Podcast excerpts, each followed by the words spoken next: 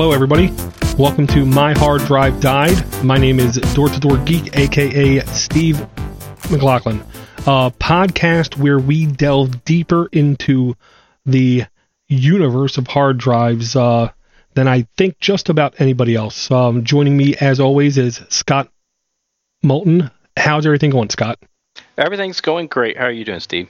Doing pretty good. Uh, I know it's been a while since the Podnuts uh, audience has heard from you. So uh, just got to ask: Is there any uh, big uh, updates in your life? Well, there's uh, there's I always have a continual round of things that I'm doing. Uh, coming up, I have three different uh, conferences that I'm speaking at. So uh, one of them is like a DoD conference for the Department of Justice and uh, Homeland Security, which is in Miami, coming up in uh, in a week or so, actually, uh, the middle of middle of January. And then I've got ShmooCon, which I'm doing a new speech uh, at ShmooCon about exFAT and cameras and things like that. And then I'm going to be doing a one in uh, March uh, or or end of March, beginning of April at what's called Outer Zone, which is in Atlanta, which is uh, going to be the topic is going to be um, how the self healing component inside of Windows actually works to try to repair files and changes on your drive while things are actually happening. There's actually a, a module inside of Windows that, uh, if there is some damage to your file system while you're making changes to a file, how it will actually either get rid of the file or roll back changes. And I'm going to be doing something on on that, which is very similar to what ScanDisk and CheckDisk do when you in the older systems, XP and so on, where you would actually reboot and it would go through that whole process. And so this is a completely new speech that I'm focusing on on this self-healing thread that exists in inside of Windows 7 that basically is ScanDisk that's live while the system is running. And so those are at least three new unique speeches coming up. Very cool. Uh, yeah, I do uh, distinctly remember your exFAT episode, and me being a Linux guy, I immediately had to, you know, dig more into it because um, I was a little afraid. Uh, yeah. And did you go back and verify the things that I had said? Things have changed a little bit since then too, um, because uh, obviously some of the vendors, like tablet vendors and stuff. Well, and just so the listeners know what we're talking about as far as exFAT goes, is uh, in Linux, they, there is no or there is no existing driver or no easily reversible process for Linux to handle exFAT, which is the new file system that Microsoft wrote that basically is on SD cards. And so SD cards, as they progress past 32 gigs, will be forced to be exFAT. And since Microsoft owns the license, there's a patent deal that basically costs $300,000 to be able to use it. So camera manufacturers like Canon and so on can actually use this uh, this format, which is demanded by the SD card association to be on your device. Uh, and so what I was saying was that Linux didn't have a because of the patent infringement issues with regards to Microsoft's uh, complexity in these items, you could not easily reverse engineer the driver and then you know turn around and use it inside of Linux without some repercussions from somebody being sued or something. And I know there is attempts being done to do that, but I think Microsoft is going to vehemently go after people.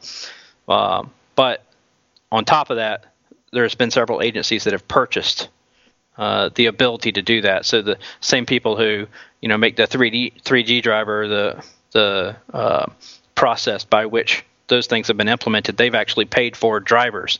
But one thing I do know that's happened is in some of the tablets and stuff where three hundred thousand dollars is nothing, that some of the tablet vendors have already started to kind of hop on board and pay the licensing fee of uh, three hundred thousand dollars to Microsoft to be able to add it into the tablets. Yeah, um, I believe what I read, at least in my uh, repo information, was I could read it, but yeah, I could not find any possible way to format a exFAT card outside of Windows, or I'm sure Mac will also support it. Yeah, uh, the Mac's updated uh, because Microsoft and Apple both have a shared uh, agreement there, and they have paid some money back and forth between each other because Apple uses some of the technology that Microsoft also has in some of their equipment as well. So that's how like Active Sync works on iPads and iPhones and things like that as well. Uh, so there's some shared technology there, but they updated in uh, November of 2010. They updated Mac OS to be able to support that. However, they still have not pushed that to the tablets or the phone, which I guess is not really a big deal considering since they don't have an SD card slot built in. Uh, the iPad wouldn't support it, although the iPad's um, the camera kit that you plug into the iPad doesn't support exFAT cards anyway. They're actually a, a, slightly different rev, and I don't believe that their current camera kit actually supports exFAT, even though the iPad itself doesn't support exFAT either. So in either case, you're kind of stuck with, uh, even from Apple, tools that can't read a 32 gig SD card or or bigger. I mean, bigger than 32 gigs. So, but that's that's been the issue with the Linux. Uh, not only you know like Chromebooks and things like that, they don't support them either. Right. So there's there's a lot of tools out there now that if you end up using an advanced camera that's using a 64 gig card, you know, off of a, a Nikon or something like that, you won't be able to plug them into any of your other uh, devices that you've normally been able to plug your card into and see, even though they might support the Nikon, uh, the actual raw camera component of it, they're not going to support the card and, the, and exFAT. So there's you know three different layers here that they have to deal with. And Tuxera has paid three hundred thousand dollars to Microsoft or something for the rights to use this particular piece of code.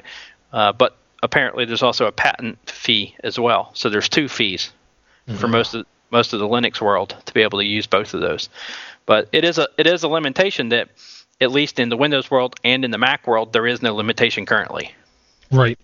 Yeah, this to me I, uh, stinks of uh, patents and locking and um um me as being a Linux guy, I'm a little bit afraid because I know when you try to do certain stuff in a virtual box even the translation doesn't go um, like over the pipes clean, and there's certain things you just can't do with a Windows VM. And I'm afraid this is one of those things that if I stick a exFAT card in my Linux box and try to reformat it in a Windows VM, that it still won't work.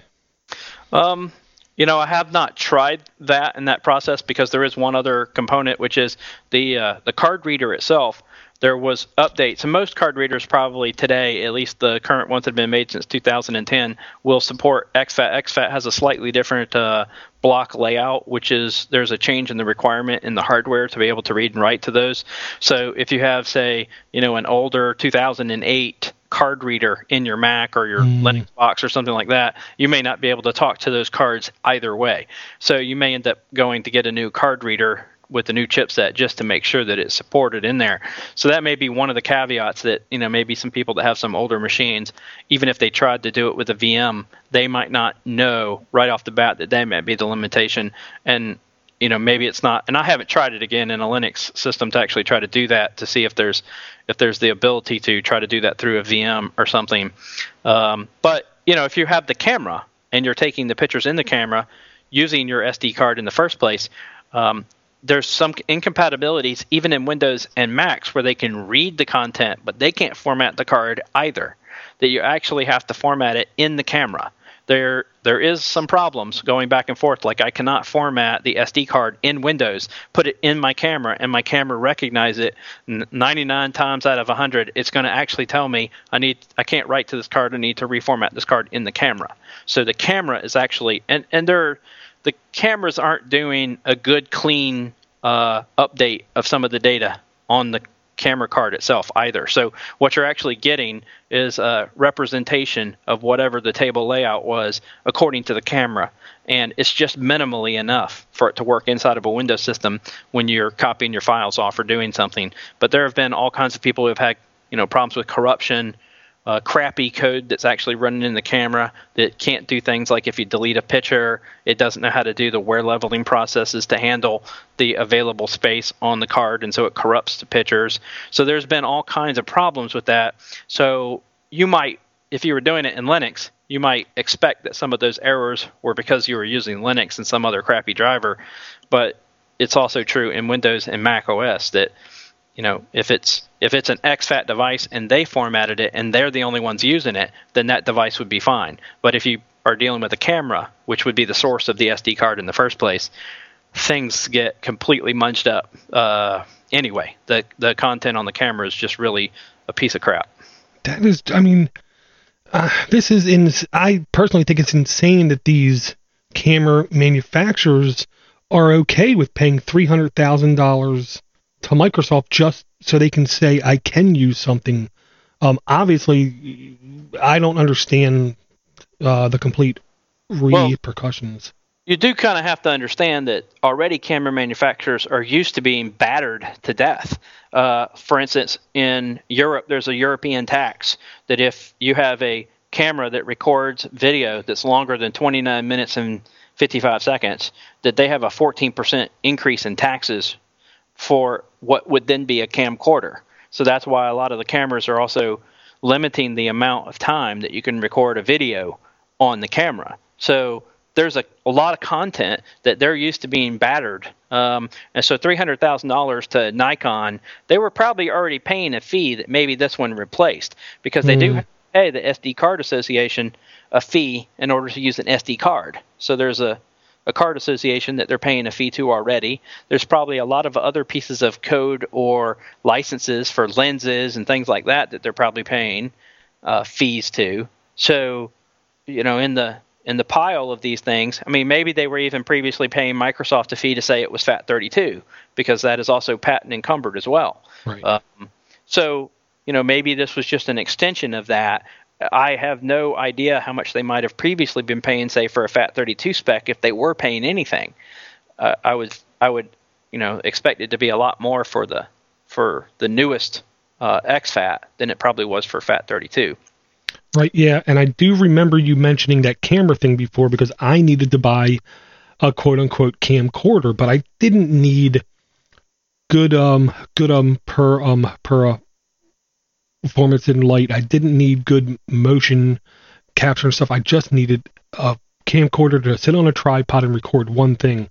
And because of what you said, I was able to find a Coolpix L810 that was advertised as a camera. And like you said, it's cheaper for them to advertise as a camera. And this thing takes 29 minute videos max. I did right. test that, and I said, well, this is the exact example of what you were talking about. Right. That, all of that is just to avoid uh, the European tax that they would have imposed upon them for importing a camera. Uh, I I have it in my previous speech notes and stuff like that, but it was something like it was implemented in like 2007 or 2008, and so every everything that recorded video that was recorded longer than 30 minutes uh, had this 14% tax, and and that you know makes it extremely expensive for them to import a camera into you know the European countries and then turn around and sell it. I again I don't know if there's a similar thing in America from that standpoint with regards to the percentage, but I, I think by far the European tax was more, and uh, so so they're completely you know fee oriented all the way around.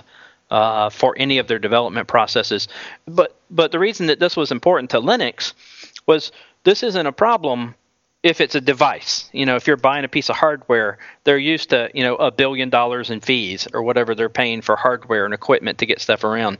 It's a real problem for operating systems like Ubuntu, where their whole premise is to be free, where they can't there is no normal fees that are being implemented or for support structure in that.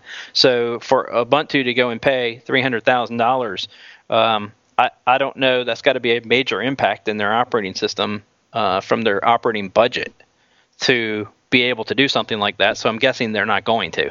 Um, yeah, I would absolutely think so. And I'll also throw in there supercomputers will now have to think if they need this kind of functionality, they're going to have to budget for it. So it, mm-hmm. it's going to impact the mom and pops that are using this, and by that I mean the you know the geeks and the geekset, and even people building supercomputers for small colleges. Mm-hmm.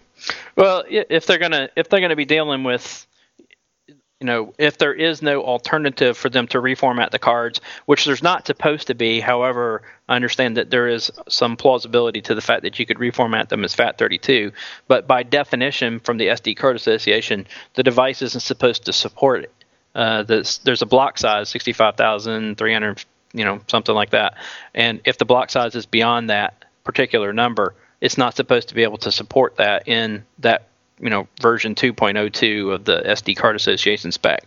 So but I believe there are some people who've been getting around it by reformatting a 64 gig card as you know FAT32 and then been able to use that in the system just for storage. So it's really only if you're using a camera and you're trying to take your pictures off of the camera that it's really a problem. Right. Well, now that you say that, I also remember I got an email less than two weeks ago from someone asking a question about their Android tablet and their SD card, mm-hmm. where it could not write to it at all. Mm-hmm. And I'm thinking, well, now that might have been the issue. I'm going to have to ask him how big was the card, and if he says 64 gigs or up, then I know that's a yeah, possibility if it's anything over 32 gigs, because at 32 gigs is where the block size, and, and, again, I think it's you know it's one of the standard numbers like 65,000, you know 535 or something like that number of blocks, and if it's larger than that, and and they physically have it in the spec, you'll actually see it if you go to the SD Card Association and look up the specs for your cards. It'll say block size equals whatever, and if it's over that number, then it's not supposed to support it unless it goes to exFAT. So uh, you know, because that's also a traditional problem Microsoft has had in their operating systems is that all the way back since um, Windows 2000, they have blocked the ability for you to use FAT32 to format any external media uh, as FAT32 that was larger than 32 gigs. So you, even in a Windows system, can't do it. However, ironically, in a Mac, you can. Hmm. Go figure. So, Class yeah. ceiling.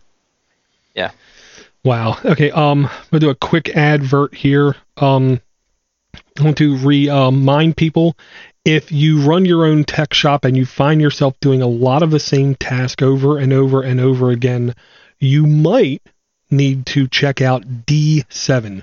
If you go to uh, foolishit.com, uh, Nick has made, in my opinion, a very good product to help you organize your workflow and to simplify it. He has automated RU, um, routines built into this application. If you want to know more about it, just listen to Podnuts episode 74 and do not forget there is a discount code for 20% off and that is Podnuts Show 20.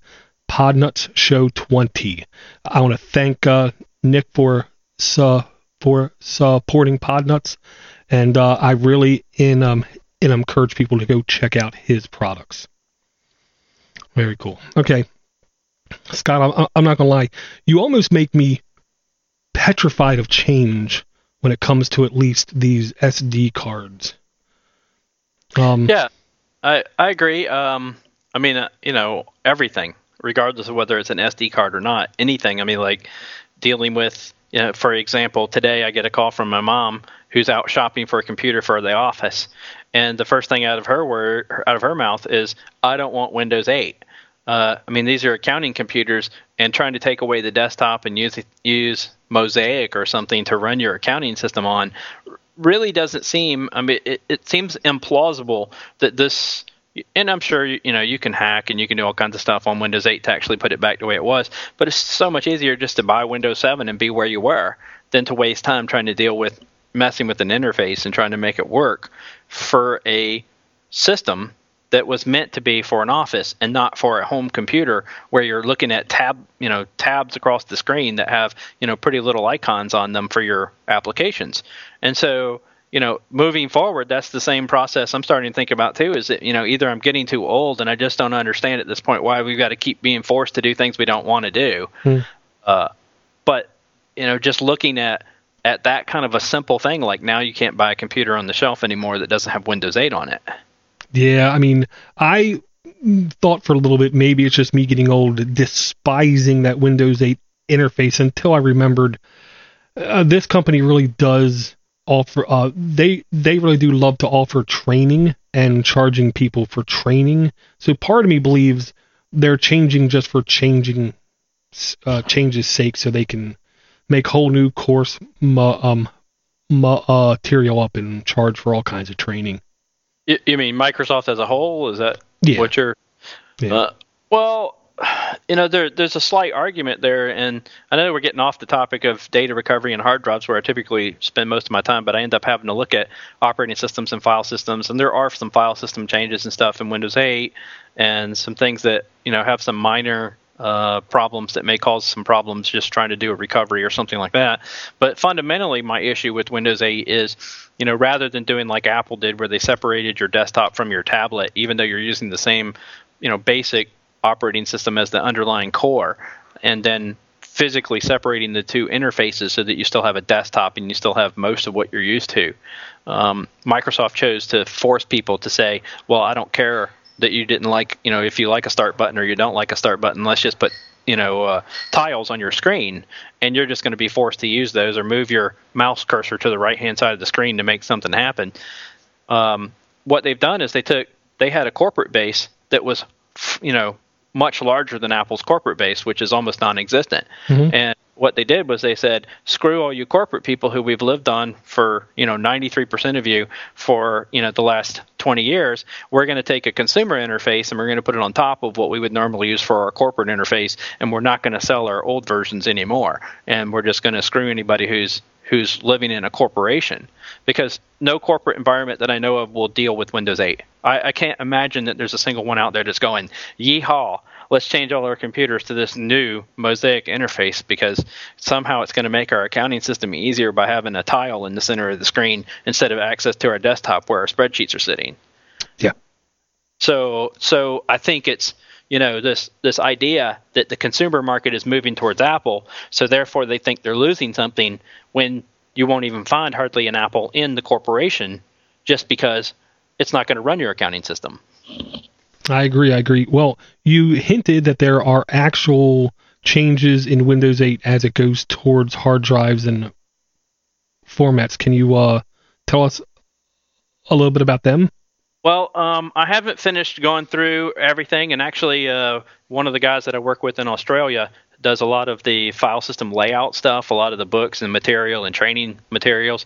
And so uh, I went to Australia to teach a class at the beginning of December which uh, you know again as you know we'd only had windows 8 out for a little bit more than a month or so at the time. Um, he had already started taking it apart but i'm traveling so i didn't really have a lot of time to take everything apart. So some of the main things that i know are that they've changed how the mft actually lays out data. There's some actual structural changes even though they didn't apparently make some version number changes or some changes to how the mft the master file table itself is uh, is initialized physically mm-hmm. when actually format a device. Um, they've just blatantly made physical changes um, to the block sizes that they're actually reserving content for. It, you might not notice it at all when you're actually using the system or you're trying to do something, but it, it seems like it's more in line with what would happen if you were using a solid state drive rather than a hard drive. So it looks hmm. almost like the sizes that they have chunked things up are more associated with the fact that now they're going to assume that in the future everyone's going to be using a solid state drive instead of a physical drive. Again, heading towards a consumer cycle because in the workplace, uh, we're still not looking at solid state drives as being uh, a predominantly uh, a predominant item that's going to be entering the workplace, mainly because of the wear leveling schemes which cause damage. And physically, the drive will actually die in a very short period of time. When you make an investment in a corporation, uh, a lot of the times your uh, the, the items that you're looking for for your depreciation schedules are going to say that I'm going to have to use this computer for you know five to seven years. And when you're talking about the fact that in a solid state drive that most of them are optimized to only live, and I know there's going to be some arguments from people saying you know oh yeah you're you're lying that this isn't right, but solid state drives typically are optimized to be used for about two years before they physically have a death, uh, based on the fact that you can only write to a single cell a certain number of times. So you're not looking for them to be in servers. And I know there's people out there who are going to be like, oh, again, you know, everybody I know is going to a server or something like that. When I'm when I'm dealing with servers, I'm dealing with servers that are using like SAS and you know uh, SCSI hard drives that have been in servers for 10 years and running, and still seem like there's not really any major thing that's going to stop them from working. And so your investment in that platform tends to last for a decade, as opposed to what happens in a laptop where it's disposable after two years. Yeah. So no, I said a lot in that whole in that whole thing, but you know that tends to be kind of the direction that things are going. Is is some of the changes are being made as if they're going to go to this consumer cycle, as opposed to a corporate cycle, which I find ironic for Microsoft, who's made all their money off of the corporate cycle as opposed to the consumer cycle. Right. Yes, I do agree with that. It seems like everybody's trying to make these um, these um, solid state disk hip, and I think it's because they know that there's planned obsolescence and they're going to have to buy a new SD sooner. It, I really think it comes down to a business decision why people are talking so great about solid um, solid solid state disk. I think they have their purpose, but I definitely don't think it's everywhere. Right, I, I agree with you. I definitely think that there's a there's a, an extreme downside to a solid state disk, while there is a very good upside, which is for portability. Uh, you know, when you're physically carrying something, the fact that there's this instant on access almost immediately in devices like the iPad and laptops, MacBook Airs, and things like that, it, it certainly makes sense for a device like that that's off a, a major component of its time. But, like, for instance, Apple has now switched to their desktop the newest desktop models of the iMac are now using something called the Fusion Drive. Hmm. And the Fusion Drive is 128 gigs of solid state mixed with a spinning disk. And you know, they made a big deal about how performance increasing stuff actually works. So that the 128 gigs of space is going to be optimized so that the fastest things that you use, the things you use most often, are going to be on the solid state disk, and the ones that are used less often are going to make their way onto the physical disk. And, well, um, I was going to say super quick, isn't this the exact same drive uh, structure that Windows 7 was quote unquote designed for, where it was part uh, spinning disk, part not spinning disk? Uh, well, so Windows 7 it's a is a hybrid drive. That's basically what you're talking about. There's been two types of hybrid drives, by the way. Um, so there was an original rendition of hybrid drives that was used that people were talking about back when Vista was being released, and that there was a special driver. And in order to use the hybrid drive, there actually was a driver that would be needed for it to make the decision about how it's going to use the solid state space versus the spinning disk. However, in this case, and what has happened since then, because the newest hybrid drives, they don't require a driver. They physically make their own judgment calls in the in the hardware itself and so, excuse me, and so you don't notice or need a, a particular driver to tell you how you're going to divide up your space. And hmm. that was one of the things that uh, Apple, in in their wisdom of dealing with this fusion drive, excuse me, I had to take a quick drink of water there. Um, what the the layout and what it actually looks like that they're doing looks like a defrag routine to me. Hmm. What what I'm physically seeing or what it looks like is on a hard drive in a spinning disk, the LBA numbers, the logical blocks sectors that people know them as, uh, they're numbered sequentially from the outside edge of the disk to the inside of the drive. And so they're, they're, they are split between platters and they're done in what's called zones. And so data is broken up into zones, which would be the fastest location on the disk. And so it kind of looks like if you took you know a stamp and you just put a stamp all over the drive everywhere that there was a stamp into the center of the drive. I know I'm not giving a good explanation at this point, but the point would be from the outside edge to the inside. If you stamped sections, the part that's contiguous on each side is going to be a zone. And then it will move from one zone to another. But in a fusion drive, what they've done is it looks like they've renumbered the outside edge uh, to the to the solid state disk. And the hmm. reason reason being is that defrag routines would automatically move content to the outside edge of the disk because it is assumed that the outside edge of the disk is the fastest location of your drive. And the reason that is, is that because it's spinning, your head can sit in one location. On the outside edge, there will be more sectors than there will be on the inside edge because there is less space for more sectors. So your drive actually allocates your data as close as it can to the lowest LBA number during a defrag routine to put it to the lowest part of the drive closest to the outside edge. Uh, even Windows does that. Windows, in its performance routines, when you initialize a drive and you put an MFT for your master file table, all that content physically sits on the lowest part that's available closest to the outside edge of the drive. And so when you're looking at a fusion drive, all it really means is if I put a solid state drive first, as it defrags my hard drive based on the content that I'm using and performance increasing routines, it's actually going to put it on the solid state drive until it fills that up. Gotcha. Yeah, well, that makes sense because if the platter is spinning at a speed and the sectors are given side, there's going to be more on the outside, so the same amount of turning, you're going to pass over more sectors on the outside of the disk versus the inside of the disk. Right. That's that's correct. There will be more on the outside edge of the disk than the inside edge of the disk.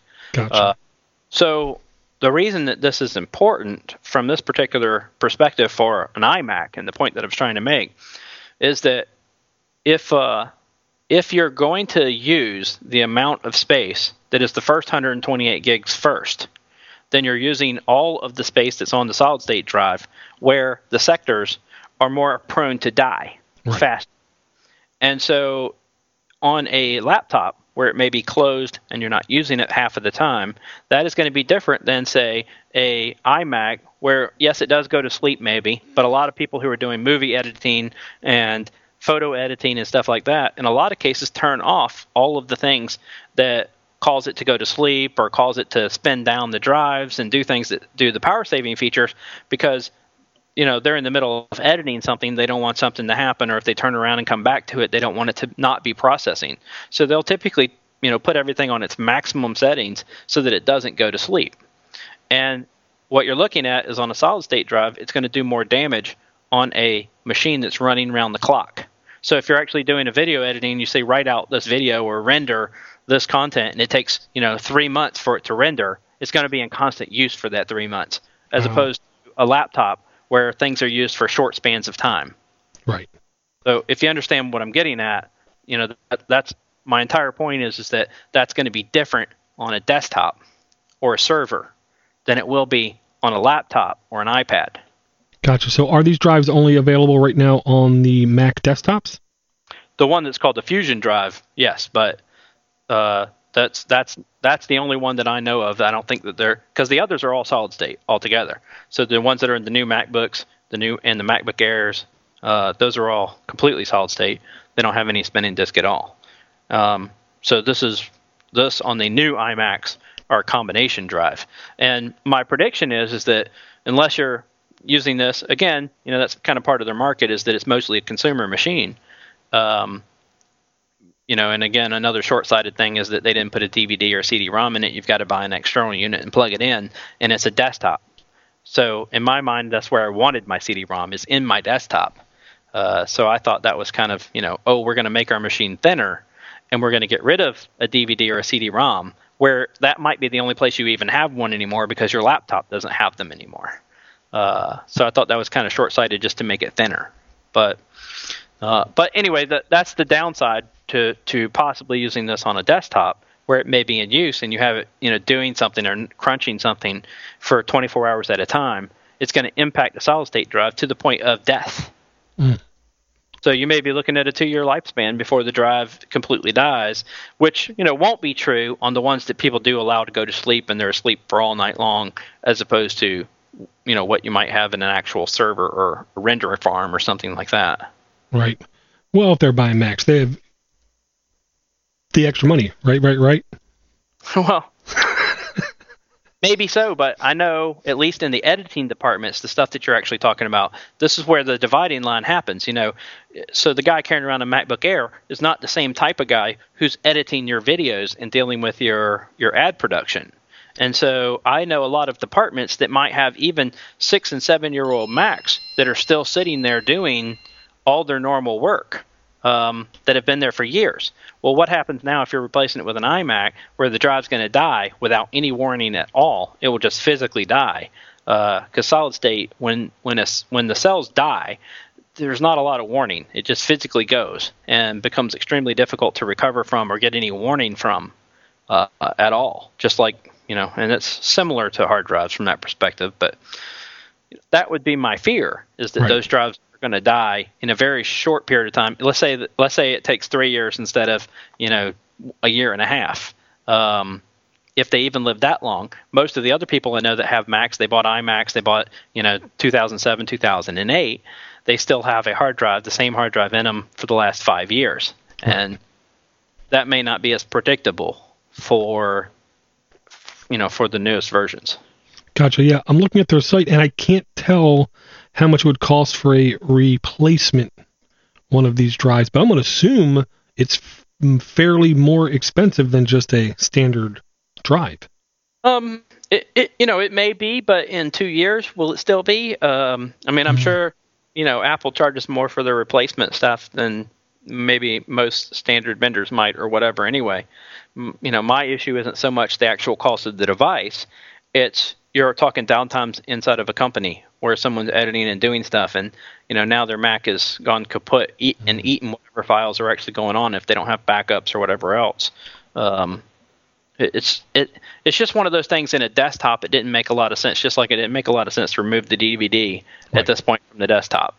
I, I mean, what you're not moving the thing around. It's not that weight matters at this point. True. Yeah, I just hope the people who are uh, making purchases for these businesses understand that impact to these new computers, or else they will probably get a rude awakening, like you said, in a year or two. Right. Uh, I, I think there definitely is going to be a downside from that standpoint, but like anything else, it's planned obsolescence. There's not an, uh, another alternative for you to turn to. If you want to use a Mac and you want to do your video editing, and today you go to the store, that's what you get. Right. Wow. Something else I had no idea about. Um, I figured hard drives would morph into something else, but I'd never heard of this uh, Fusion drive until right now. Yeah, I, I mean, it's not fundamentally that different than the hybrid drives that we normally have. Say, you know, Seagate makes a hybrid drive. Some of the laptops are coming with hybrid drives. Uh, it's a it's a normal process where they may have eight gigs or 16 gigs of solid state mixed with the actual physical spinning disk. Um, and and so there is already that kind of that kind of sense of what's going on. It's just not normal at this point that you would be saying, "Here's my desktop with that in it." Now, there may be people making choices to do that. If you know, if you're a gamer and you want your system to run faster, then maybe you're going out and you're buying two solid-state drives and throwing them in your computer for your game machine or something like that. But you know, if I'm in a corporation and I'm in an office someplace, um, I'm certainly not doing that to my servers, and I certainly don't really want to spend the, you know, you know, unless speed is the issue, the money going through the solid state drives for it to possibly only last two years of constant use. Uh, where in a corporation, I'm looking for longevity, not not necessarily the speediest piece of equipment out today. Right. Yeah. Yeah. Those guys, in my opinion, who go out and buy these kind of hard drives on their own, well, they understand the um the um the um impact to them. It is like uh the home people buying this hardware, and like you said, the businesses who I think might have a rude awakening. Yeah. Wow. Yeah. And then there's a whole subset of people who would just never believe what I'm saying is true. But what's happening is one day your piece of equipment just dies, but you don't know why. And you know, fundamentally, it doesn't matter if it's an iPhone and one day you turn it on and it doesn't turn on. You don't necessarily know why. You know, it could be that the solid state drive wore out in that drive, um, you know, physically in your phone But who's going to know, right? right? I mean, that's that's really what it comes down to, and that might be the same issue. You know, you'll be turning on your computer, the computer doesn't work. Uh, you will know it's the drive, but you might not physically know. Oh, well, it's because you know the wear leveling scheme that was used has eaten up. You know, and to define these wear leveling schemes, what the what the issue is with the with NAND, which is the component that's used for solid state drives, uh, in say prior to 2007, 2006, pretty much every drive that was made with NAND was made with what's called an SLC. And the chip, the type of chip that the manufacturer would use, had an opportunity to write to it 100,000 times before it died. So every single cell that stored data could write to it 100,000 times. Well, as they started to move to larger, uh, larger chips and a larger platform, they, in order to increase the space, they had to write more content to those same cells. Uh, and so it increases the, the amount of content that's written to a cell to the point that it will die quicker. So you can only write to what's called an MLC to that single cell 10,000. So you've decreased it by a factor of 10, where you've gone from 100,000 down to 10,000 writes. And in some of the newer ones, they're using something called triple bit, and you mm-hmm. can only write to the cell 5,000 times before it dies. So as they're getting larger and they're becoming newer, we can write to them less than we used to be able to because there's some smoke and mirrors going on with some software to try to wear level that content across a larger media so that you know if you have a 256 gig drive maybe it's really 300 gigs. They're using the extra 50 gig. It's not going to be that large but it's going to be you know that extra space is being used to wear level content across it so that it's all being written to the same number of times so that hopefully instead of just 5000 times in one location that the 5000 times gets moved around all over the entire disk so it will therefore make it last longer with this software smoke and mirrors trick yeah it was one of those things in um in um instinctively I was a sucker and I said, "Well, it's more. It has to be better, right?" And then I realized, "No, you're basically twice you're um, shortening the life by either twice or by three times in a lot of cases. So you really do want the uh, single layer if you want something to actually last. Yeah. Mm-hmm. Wow, this is absolutely amazing here. And uh, yeah, on my phone, I've had multiple people basically tease and taunt me when I say, no, no, you do understand every time you ROM your phone and you completely overwrite the operating system on your phone, you're doing the amount of writes to that drive, which equate to probably three plus months worth of regular use. So you're actually shortening your expended um, expected lifespan of that phone. Yeah, uh, I mean, definitely, if you're going to overwrite the entire, you know, in, in certain instances where it would be, say, an image or something where it's actually writing the entire content from end to end of the ROM, like you would do if you were going to, you know, jailbreak your iPhone or something like that, as opposed to the live updates that it might do, where they're just, uh, you know, doing a, a, a differential of the content that's physically there. Then there's actually a, a tremendous difference between how it's going to handle that drive and what it's actually going to do to it um, and overwriting that content as an image or wiping content as an image as well. That's the same thing. Uh, physically, theoretically, because this is the other thing that actually happens when people are erasing content. Sometimes the scheme of the software that's actually inside of the device itself doesn't actually go and erase the content. It just makes a pointer to null. So it makes every single location that would have had content in it, the table that looks at that data, just a pointer to null. And gotcha. so don't really know for sure that that's actually what it did and it didn't go and wipe the content. But uh, you know, those are again software tricks that uh, if if you're a designer and you're sitting there making you know Microsoft's new phone, that's one of the thought processes that you're going to have is oh I, maybe I don't want to erase these sectors one at a time and actually wipe the content. I'm just going to make a pointer to null because I can't get to it anyway. Hmm. Wow, fascinating definitely blowing my mind here, Scott. Well, uh, I mean, it's definitely there's a lot of content with this. I mean, this is the kind of stuff that you know. This is why I teach classes and I go through this whole process of. Uh, I mean, I've written you know 1,250 page books on how hard drives and all these all this piece of content works and solid state drives for this very reason to try to go through this. But that's what I cover in the class when I'm teaching a class in Australia or someplace like that. Very very cool. Well, um, you mentioned classes. Can I ask uh where are some of your upcoming classes? Um, sure. In uh, in February, I'm teaching a class in Atlanta uh, from February 4th to February 8th. Uh, so it's a five day, it's about 12 hours a day uh, class, uh, five day class uh, in Atlanta. It's actually north of Atlanta in Kennesaw. Um, and then in March, I teach in Washington, D.C uh, March 25th through March 29th. And then I'm going back to Australia in June. And so I'll be back in Canberra uh, where we'll teach from June 10th to June 14th.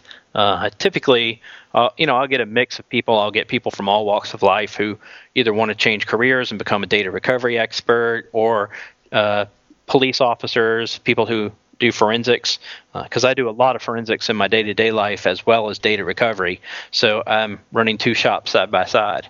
And so there's a lot of people who will do forensics who will also come to these classes to learn how the device works, what's actually happening, how to repair it when there's damage. Um, I'll get you know FBI agents who can't send a hard drive off to a data recovery company because it has specific types of uh, casework on it, and mm. so they'll have to work on it in their own lab or something like that. So Gotcha. That is very cool. Yeah, and I do see you do have a book available on Amazon. uh, would you say that's a preferred way to get your book? Um, no, uh, I'll tell you. There's a story behind the book that's up there. Um, that it's not it's not an updated book. It is an old book that was published in 2007, 2008. Mm-hmm. And, uh, it's really up there because originally I wrote this class, and uh, I don't know if most of you know who InfoSec is, but InfoSec Institute is uh, they're a training company out there. But in my opinion, they're not a very good training company. Um, I, you know, personally, when I was dealing with them, um, I had a lot of issues with them. Some of the students had issues with the quality of material and what they were delivering, and even I myself, as a instructor, uh, had some problems with them. They had originally contacted me to write some material to do a training class, and uh, they chose not to relicense my material. In hmm. other words, they're selling my old material and have been selling a 2007 2008 version of my material since 2007 2008, still in their current classes. So when you go to their website and you look at the class, it'll look very similar to mine because I wrote the material. Hmm. But uh, in 2008, at the beginning of 2008, I quit working for them because I couldn't really you know, in good conscience, work with somebody who was going to just basically not take care of their clients. So, uh, so that book is actually that first original copy that went to them. Now, that book only had 600 pages in it, and it was mostly like PowerPoint slides and things like that that I had delivered to them. And that's why it's still up there because that's the material that they're selling and that they're delivering. Um, and so mine has currently taken an entirely different path. Uh, that version that they have up on Amazon and up on Lulu is version one, and that version is the version that they're selling at InfoSec. And I am currently at version 19, Ooh. and version 19 of my books are 1,200 pages, 1,250 pages long, and have text in every page. So it's graphical and has text in every page. And so it is not publicly available online for sale. It's sold either as I sell two types of classes. I sell a seated class where you actually come and you take a class and sit in a classroom, and I go through and I mentor you on every step of rebuilding a drive and doing everything. And then I sell what's called the distance learning class. And that's basically for people who can't travel and can't come here or maybe in another country that they can learn this process on their own. And I actually provide a box that has all of the tools that we use in the class. Plus, it has about 200 hours of video hmm. uh, combined with my version 19 of this book. And so, uh, so physically, they can go through all the same content and do everything at the same time. So those are the only two ways that I'm currently selling that book. Um, I had done some work with SANS for a little while. So if you don't know who SANS is, they're uh, they're an excellent training company but uh, but some things just didn't work out with us. So I've continued teaching my class on my own, doing my own structure, and uh, so there was you know a rev up there where we were selling the class through SANS, and so there were some SANS books out there as well. But uh, but that's all that there is. The InfoSec class, in my opinion, again, since they haven't done any updates or licensed any material or done anything since 2007 or so, um, that that's that's probably not the best purchase to be made even though they're up on. I mean, you can get a flavor for the class, but it's not going to be. It's nothing even close to what it is today. Gotcha. Yeah, I will say it seems like the best possible way to learn this is actually hands-on, i.e., in your class, because when you have questions, we can ask you those questions.